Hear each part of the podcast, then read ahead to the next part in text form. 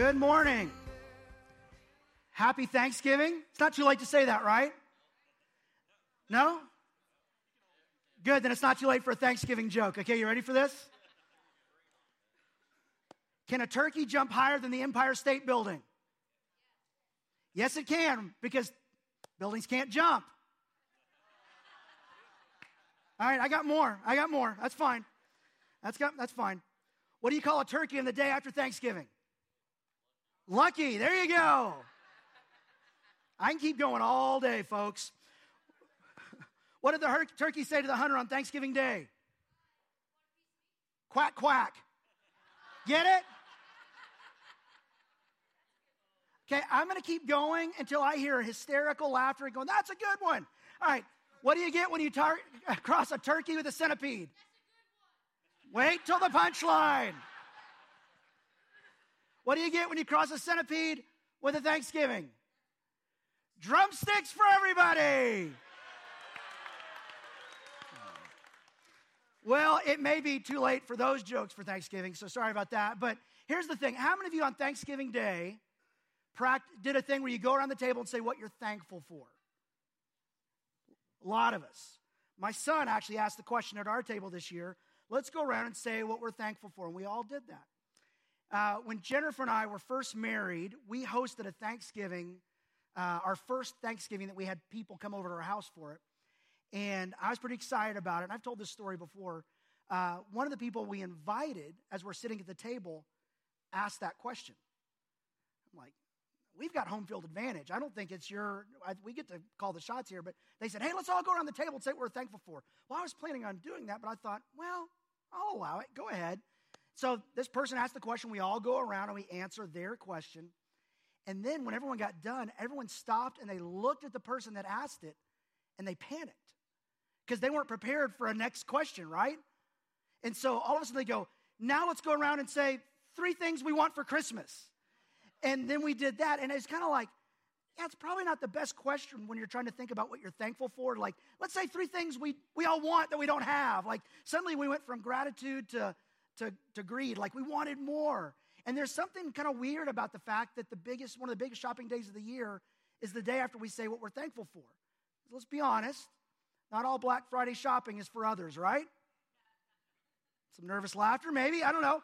Some of it is, but there's something about it's hard for us to be content. And I don't think it's ever too late to say what you're thankful for. So, in fact, today, we're all going to do that. We're not going to pass a mic around the room, but in about 15, 20 minutes into the service, I'm going to ask you to get a piece of paper or get out your phone and make a list. And we're going to make a list in 60 seconds of how many things we're thankful for. And I'm going to tell you why that's so important. Now, kids, we've given you a tool to help with that because if you're a kid here today, it's Family Sunday which means our kindergarten through fifth grade friends have joined us in the room, and they get a special note taking page. And if you didn't get one, they're by the back doors. You can go get one, grab a crayon if you want. And on there are several blanks that we're going to fill in, and I'll call attention to each one. And one of those is called 60 Seconds of Thankfulness. And we're going to all do that together, but you've got your own note taking page to do that in just a little bit. Don't do that yet. I'll cue you when it's time. We'll time for a minute and Adults, you'll do it as well, or you'll pretend like you're doing it, or you'll just sit there and stare me down like one guy did in the first service. That's fine. Gratitude's a choice. Uh, anyway, when we say gratitude, thankfulness, like they all mean the same thing. It means being thankful for, grateful for what you have, what you've been given in life. And I heard a guy one time named Wayne Cordeiro. He's a pastor in Hawaii. I'm a pastor in Lubbock. He's a pastor in Hawaii, but I'm thankful for what I have. Although I wouldn't mind being thankful to be a pastor in Hawaii. It'd be a nice place to be a pastor. But he said this quote one time. He said, I think the Lord is more concerned about our thankfulness than almost anything else. It's like, that's a pretty big statement. God's concerned about me being thankful more than anything else. And then he made his case, and I've thought about some other reasons why I think he may be right.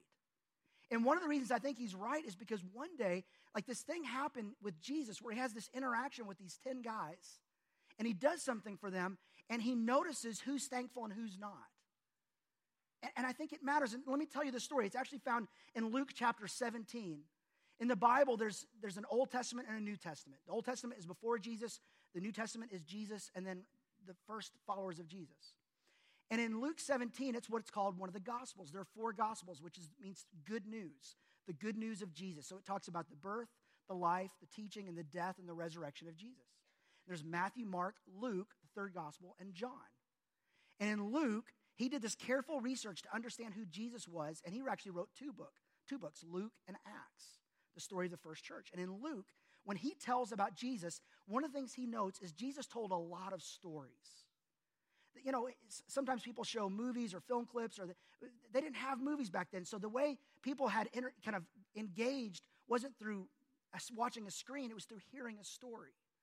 And Jesus was a very good storyteller. He could tell a story that could help make people lean in and ask what's going on. And it was all to tell one point about who God is or who we are or what, how life works. And Luke makes a note in his gospel that Jesus told a lot of stories. They're called parables. But the story I want to tell you about today wasn't a story that Jesus told, it was something that actually happened to him. And in Luke 17, verse 11, it tells us that he was what, traveling kind of along the border between uh, Galilee and Samaria. And so it was kind of the borderline where people that were Jewish, kind of in their, in their beliefs, and then people who were kind of a little bit of everything and, and kind of foreigner to the, to the Jewish culture. And as Jesus is traveling there, this is what happens Luke 17. Now, on his way to Jerusalem, that's like the very center of the world for the Jewish faith, Jesus traveled along the border between Samaria and Galilee. As he was going into a village, 10 men who had leprosy met him.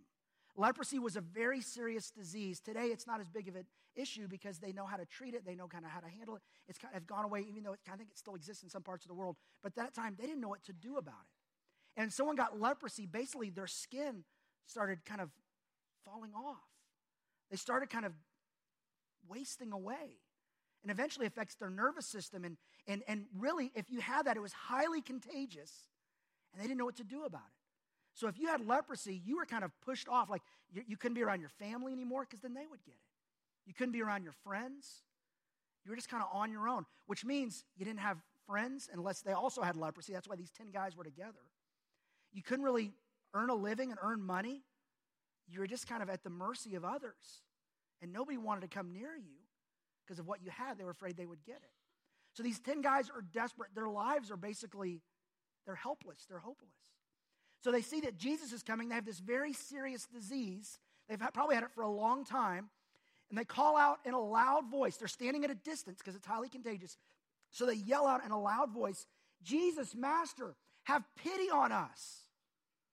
And sometimes, here's the thing about life sometimes you're going to get to some place in your life where something in life hurts so much, or you're scared so much, or something just feels so wrong that you're going to pray the same way they called out to Jesus Jesus, Master, have pity on me.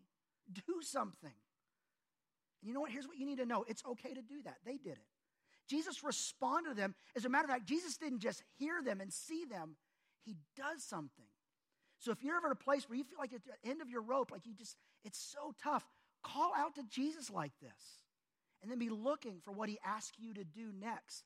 Because he asked them to do something. When he saw them, he said, Go and show yourselves to the priest. So it gives them something to do. And right away, he doesn't say, You're healed or you're cleansed. He says, Go and do this. And it says, As they went, they had to obey what he said, to do what he said. And then as they went, they were cleansed. And I bet they looked down and looked at each other and probably started thinking, What does this mean? It means we can go to our family again. We can go anywhere again. We're clean. I, didn't, I thought life was going to get worse and worse and worse. Life just got better. Everything changed because of what Jesus did for them. So you would think probably they're pretty thankful, right? Like at the Thanksgiving table that year in Jerusalem, I bet they went around and I don't think they did Thanksgiving then, but uh, wherever they were, I bet they said, I am so thankful for I'm healed, I'm cleansed, right? All 10 of them are probably thankful, but watch this. One of them, not 10 of them, one of them, when he saw he was healed, came back praising God in a loud voice. He threw himself at Jesus' feet and he thanked him. And he was a Samaritan. He wasn't the guy that was likely to go back. Whenever Luke tells a story, he did it with a story called the Good Samaritan, which was a story that Jesus told. And Jesus put a Samaritan who was the least likely guy to be religious, to praise God. And he is the one that goes out of his way to help somebody else. In this story, it's, it's not something that Jesus is telling, it's something that happened. Anybody can respond to God. And this guy does. And he falls at Jesus' feet and he thanks him. And notice that it connects praising God and thanking God. Somehow, when we say thank you to God, it's a way we worship. We worship when we sing. We worship when we say, God, thank you for this, and thank you for them, and thank you for everything you've done for me. It's a form of worship. Here's the other thing you need to see. For this guy, when he looked at Jesus, he didn't go thanking that man, thanking that great teacher, thanking that really good guy, Jesus. It was praising God. He saw Jesus as being God himself. He believed this was God who did it. This was God with us, God in the flesh. And he falls at Jesus' feet, praising God and thanking him. But only one did. Not ten, one. And Jesus notices, look at this, the next verse. Jesus asked, Were not all ten cleansed? Where are the other nine? Has no one returned to give praise? Again, he's thanking Jesus. And Jesus says he's praising God by doing that. Jesus is claiming to be God. No one's uh, returned to praise God except this foreigner. Then he looks at the one guy who did come back and say thank you, and he says, Rise and go. Your faith, your faith in God made you well. I bet all 10 were thankful, weren't they? I bet they were like, I'm so glad, I'm so thankful. I don't have this disease anymore. But only one out of 10 comes back. There's a weird thing about us. We can appreciate and be thankful for what we have at a very deep level and never actually say thank you. There's a weird barrier, a roadblock we have. And it's very important that you bust through that barrier. Because here's the thing that we notice from this there's a big difference. in kids, on your note taking page, it's on the back right down here. There's a big difference. There's a difference between feeling gratitude and expressing gratitude. There is a difference between feeling gratitude and expressing gratitude. And somehow they all felt gratitude, but no one returned to say thank you except this one guy. It's important. It may be one of the most important habits you can develop in your life. There's a guy named Charles Duhigg who wrote this book called The Power of Habit. And he has this concept he calls keystone habits. We all have habits we do every day. We brush our teeth, I hope. We get dressed. We go to school. We do our homework. We do work. Like we have things we do every day. It's just a habit. Some habits you do make an impact on every other area of your life. It's called a keystone habit. That if you do that one, getting a good night's sleep might be a keystone habit. It affects you in so many areas of your life. If you're struggling in any area of your life, sometimes just getting a good night's sleep can make a difference. Gratitude is that kind of habit. When you practice gratitude, not feel gratitude, express it. It does something in you. Not doing it does something in you. There's a difference between feeling gratitude and expressing gratitude. A guy named William Arthur Ward says this feeling gratitude and not expressing it is like wrapping up a present and never giving it. You bought him a present, you wrapped it up, it's the perfect gift. But if you never give it, it doesn't make a difference. Gratitude's the same way. So, why is it for them or for us? A lot of times we have so much to be grateful for, and we feel grateful, but we never actually express gratitude to God or even to others. I think there might be these things called uh, gratitude or thankfulness roadblocks. Let me list, here's some of the ones I thought about. See if you can think of what others might be or what yours might be. If like there's something that keeps you from being thankful, which one is most likely to get you? It might be not real, realizing all that you've been given. Sometimes we don't just stop and make a list and think, man, if I think of all the things God's given me, I become more and more grateful. I feel more and more, more grateful and hopefully express it. Or maybe I take for granted what I know I have. It's, sometimes I don't know what I have. Sometimes I do know and I just take it for granted. Oh, this is just normal. Everyone has this.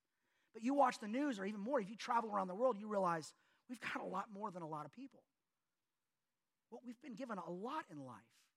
Sometimes we feel entitled. We feel like deserve it. Well, I worked for that money or I earned it. It's, it's mine.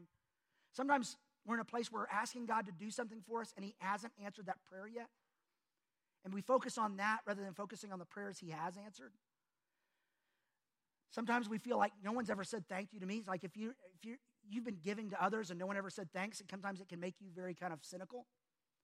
Sometimes, if you're in a challenging life circumstance, if life is difficult, if life is hard, that tends to turn our eyes inward rather than upward and outward.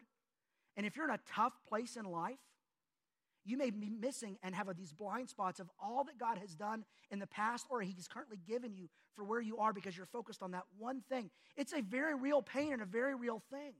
And it's okay to acknowledge it to God, but don't lose track of everything He's given you because it does something to your heart. Hard circumstances can harden a heart. Be very careful. And not taking the time to just simply say thank you. Sometimes we just, we feel it, but we're like those nine guys. Like we never go back and actually just say, thank you. What I want to challenge you to do is there's several practical things I want you to do, to, do today. This is the first one. Can you think of one, what was most likely to get you on that list? What's the main thing that might keep you from expressing gratitude to God or to others?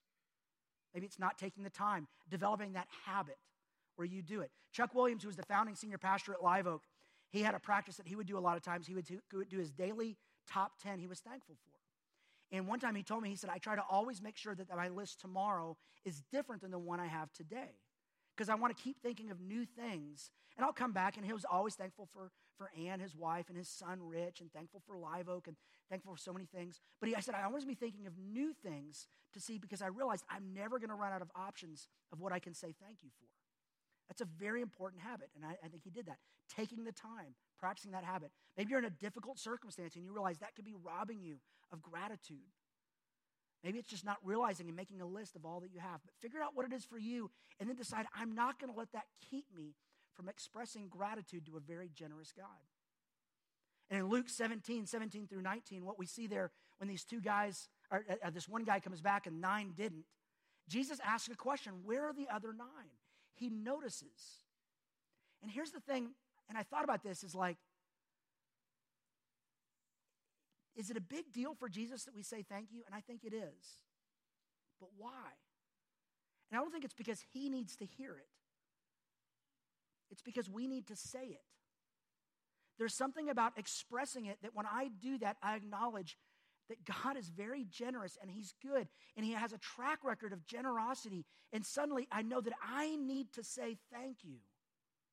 As a matter of fact, in 1 Thessalonians 5.18, it's on the note-taking page in the very top, fill in the bl- uh, blank. 1 Thessalonians 5.18. Here's the verse for today.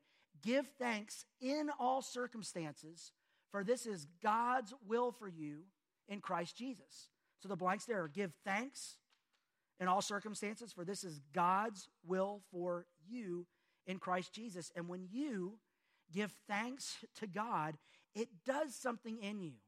If you ever got something new, like let's say you got a watch for Christmas, you'd want to read the directions of how it works because it tells you how it works best. Now, this is a watch that's, some of these are designed to go in water, mine is not. So if I went swimming with this watch, it would become a really nice, nice bracelet. it would not be a watch anymore. It would stop functioning. It says, do not submerge in water. You don't do that because that's how it wasn't designed to do that. And it needs to be paired with my wa- my phone. So I know I've got to pair it through Bluetooth to this. Like it's got these directions because this is how it works best. Sometimes directions when you get something is how to keep you safe or to keep others safe.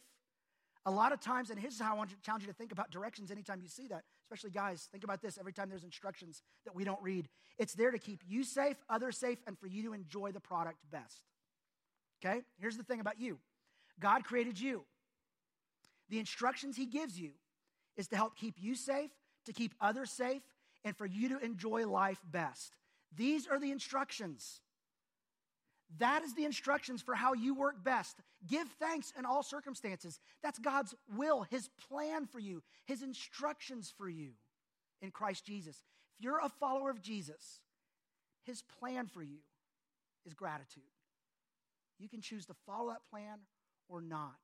One thing I want to point out, he doesn't say give thanks for all circumstances or for every situation in life, because sometimes life is hard. Sometimes it hurts. And he doesn't say give thanks that you're in a bad situation.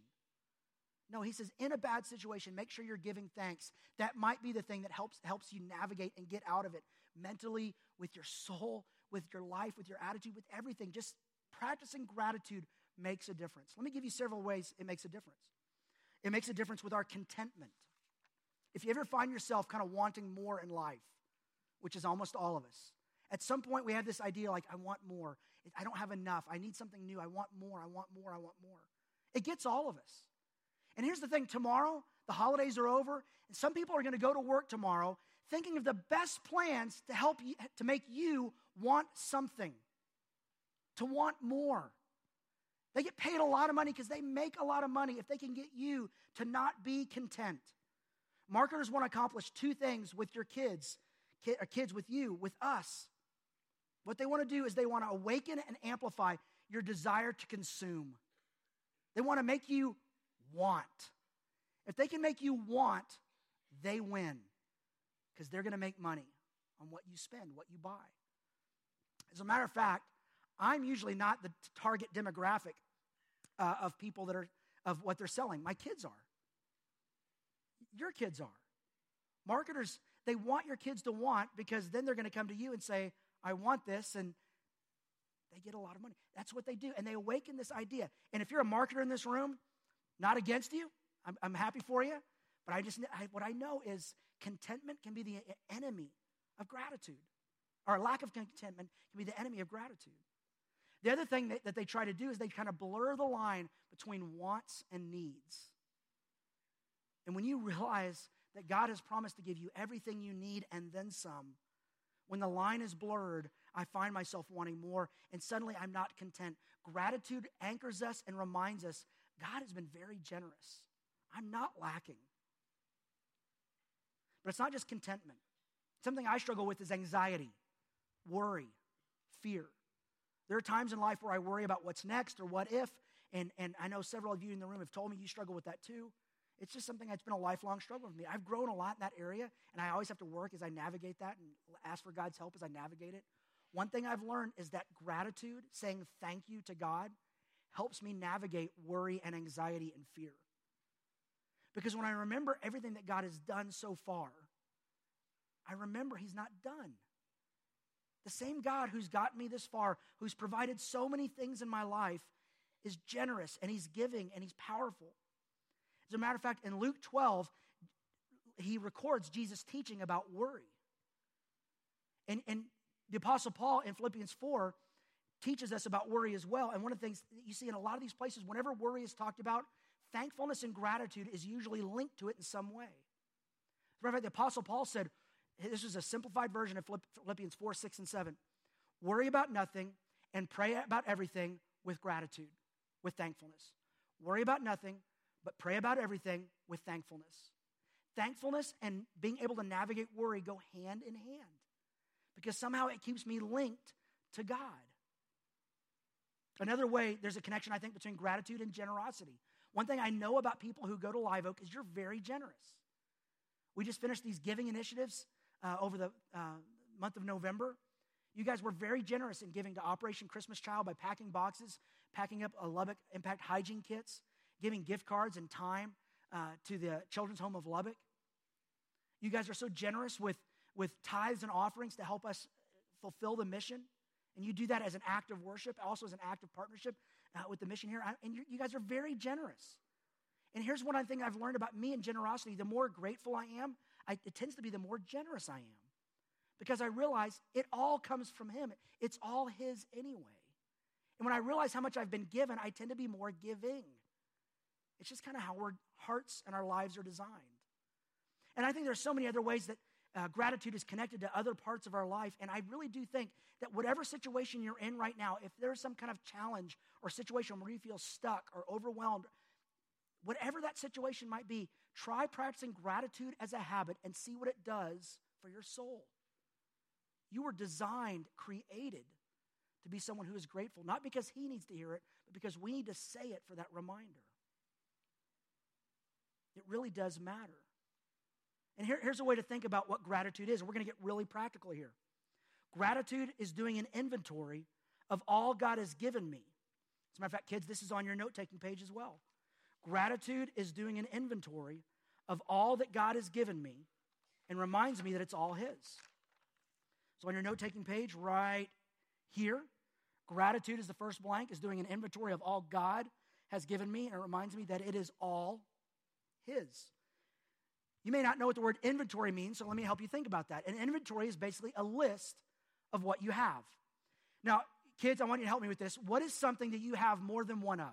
Like uh, uh, uh, toys or something like that. So, like, uh, like cars. You may really like cars or stuffed animals.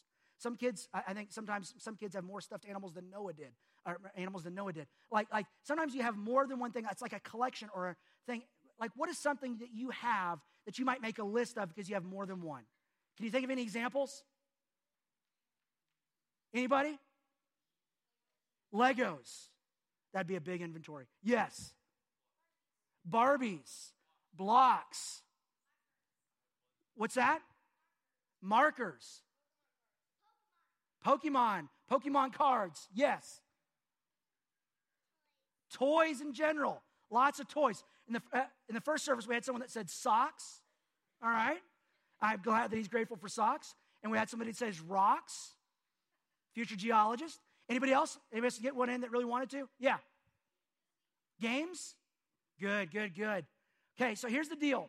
If you were to make an inventory of all of that, whether it be Barbies, games, uh, rocks, Pokemon, Pokemon cards, whatever it is, if you're to make an inventory, it's basically making a list of saying, this is what I have and how many I have of them.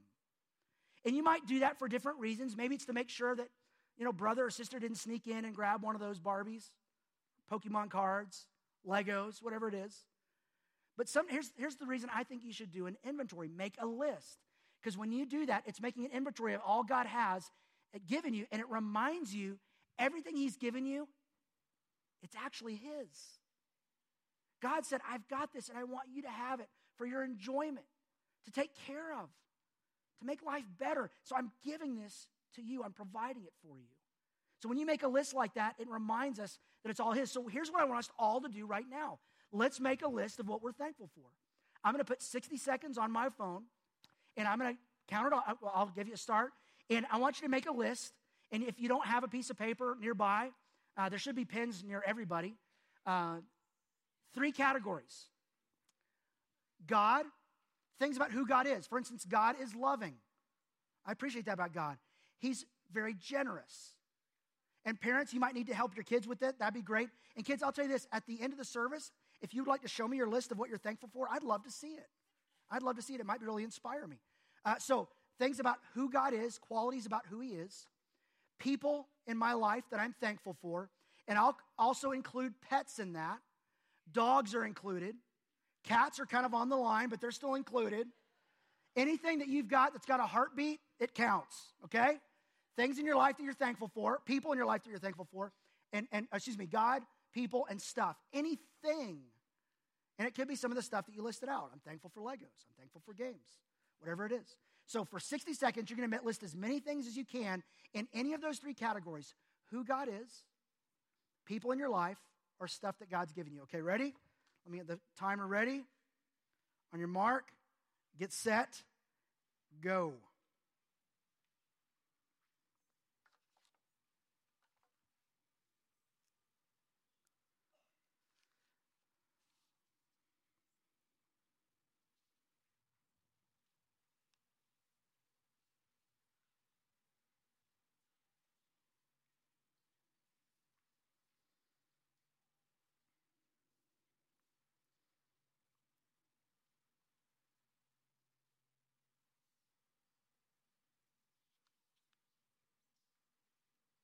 30 seconds.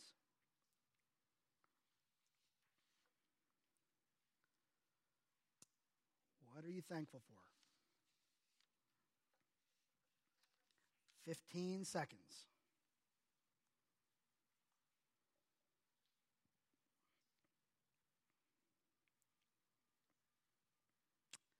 Five, four, three, two, one,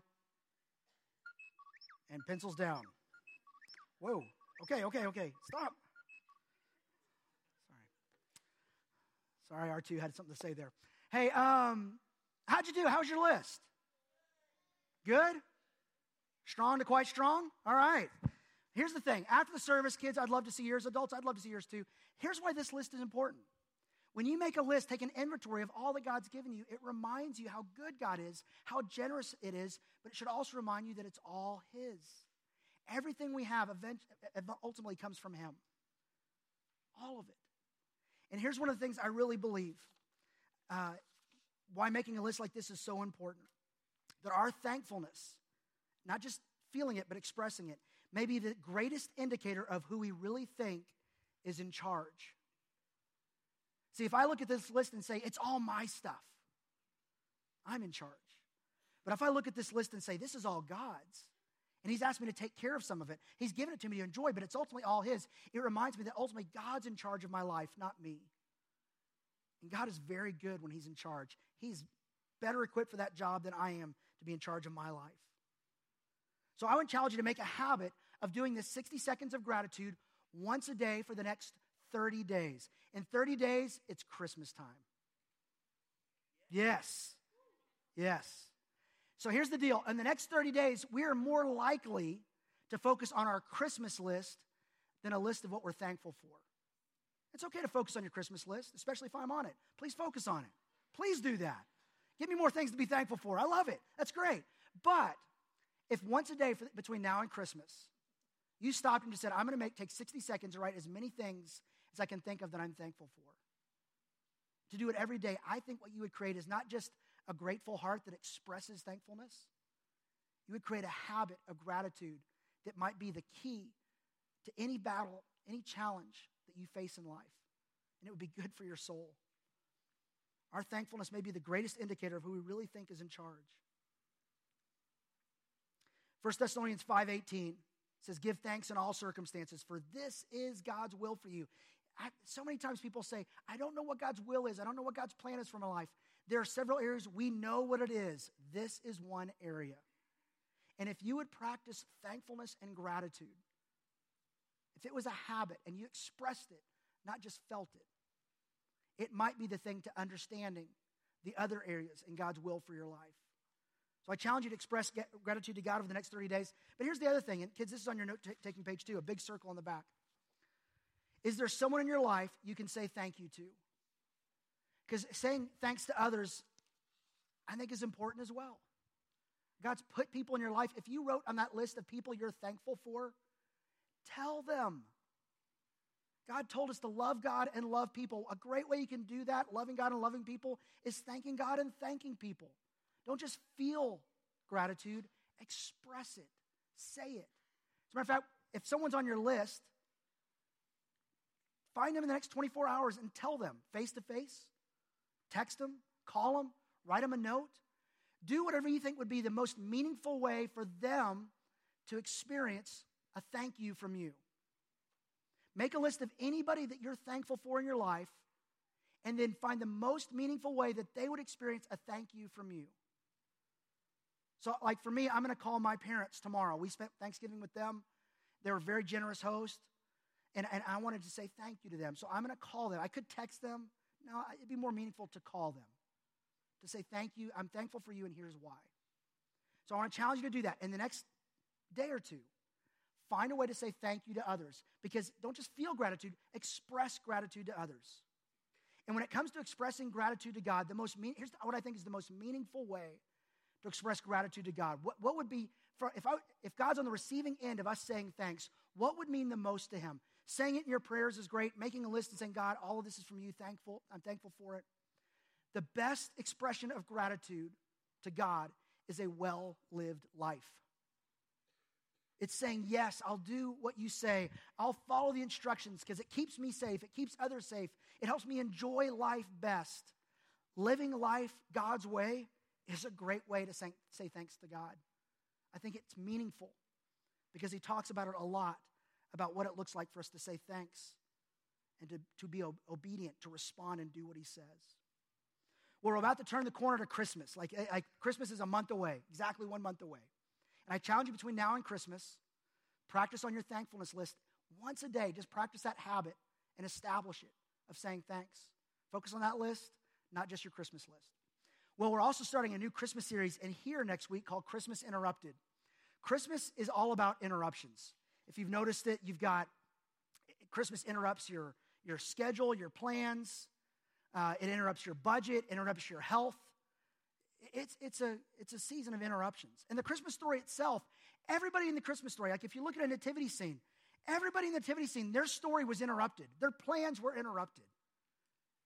Mary, Joseph, the wise men, the shepherds, even King Herod. Like it, it was all interrupted. Change of plans. When there's a change to plan of plans in my life, I usually get very flustered. It throws me off. But what if those moments, those interruptions, are ap- actually opportunities to build a greater faith and express faith? We're going to focus on that in that series. And if you think about it, the, the Christmas story, what we read about what happened, it interrupted everybody's plans except for Jesus. It was, this was part of his plan, was to interrupt our story so he could be the center of our story and change our lives and change history. So we're going to focus on that about Christmas Interrupted starting next week. If you'd stand for closing prayer, I want to also challenge you to uh, Christmas Eve is coming up. I think it's on the 24th this year, isn't it? Uh, so not, not so fast. It's the 24th and the 23rd. We're going to celebrate Christmas Eve Eve we're going to have four identical services at Live Oak, candlelight Christmas Eve services. Two on Sunday morning, the 23rd, 9.30 and 11, and then two on Monday on Christmas Eve itself, 3.45 and 5 p.m. All four will be identical. This is the most opportune time for inviting someone to church who might normally not say yes. People are more likely to say a yes for Christmas Eve, even more than Easter these days, is Christmas Eve. So look at this and figure out how it might fit into your Christmas plans or how you might invite somebody else to be part of this. And our goal is to make this a meaningful experience for you, your family, and anyone you invite. So put that on your calendar and let's pray together. Heavenly Father, thank, thank you isn't enough to express uh, how much you've done for us. And we know that saying thank you matters. It mattered that you noticed when somebody didn't in that story. And it's not because you were offended, but I, I think your heart was breaking for those other nine. They were missing a deeper connection with you by simply acknowledging of who you were and what you've given them. God, I pray that we would develop this habit of expressing gratitude. And for some of us, there are barriers that get in the way. And for some people in this room, they're in a very difficult circumstance. Life is challenging these days. And I pray that you would help them bust through that barrier of being in a difficult spot to practice gratitude, even when sometimes there are plenty things in their life that they're questioning or wondering what's going on. I pray they would lean into you and express gratitude and thank that you've promised to lean into them as they go through a difficult situation.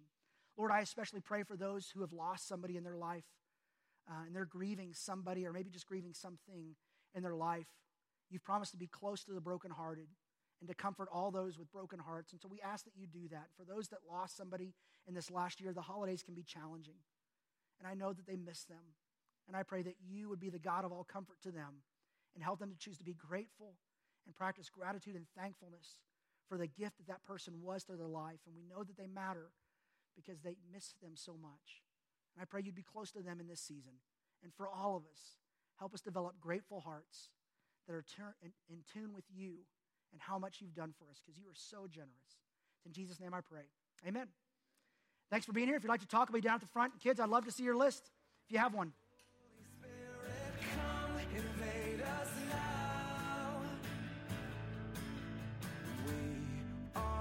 your church. We need your power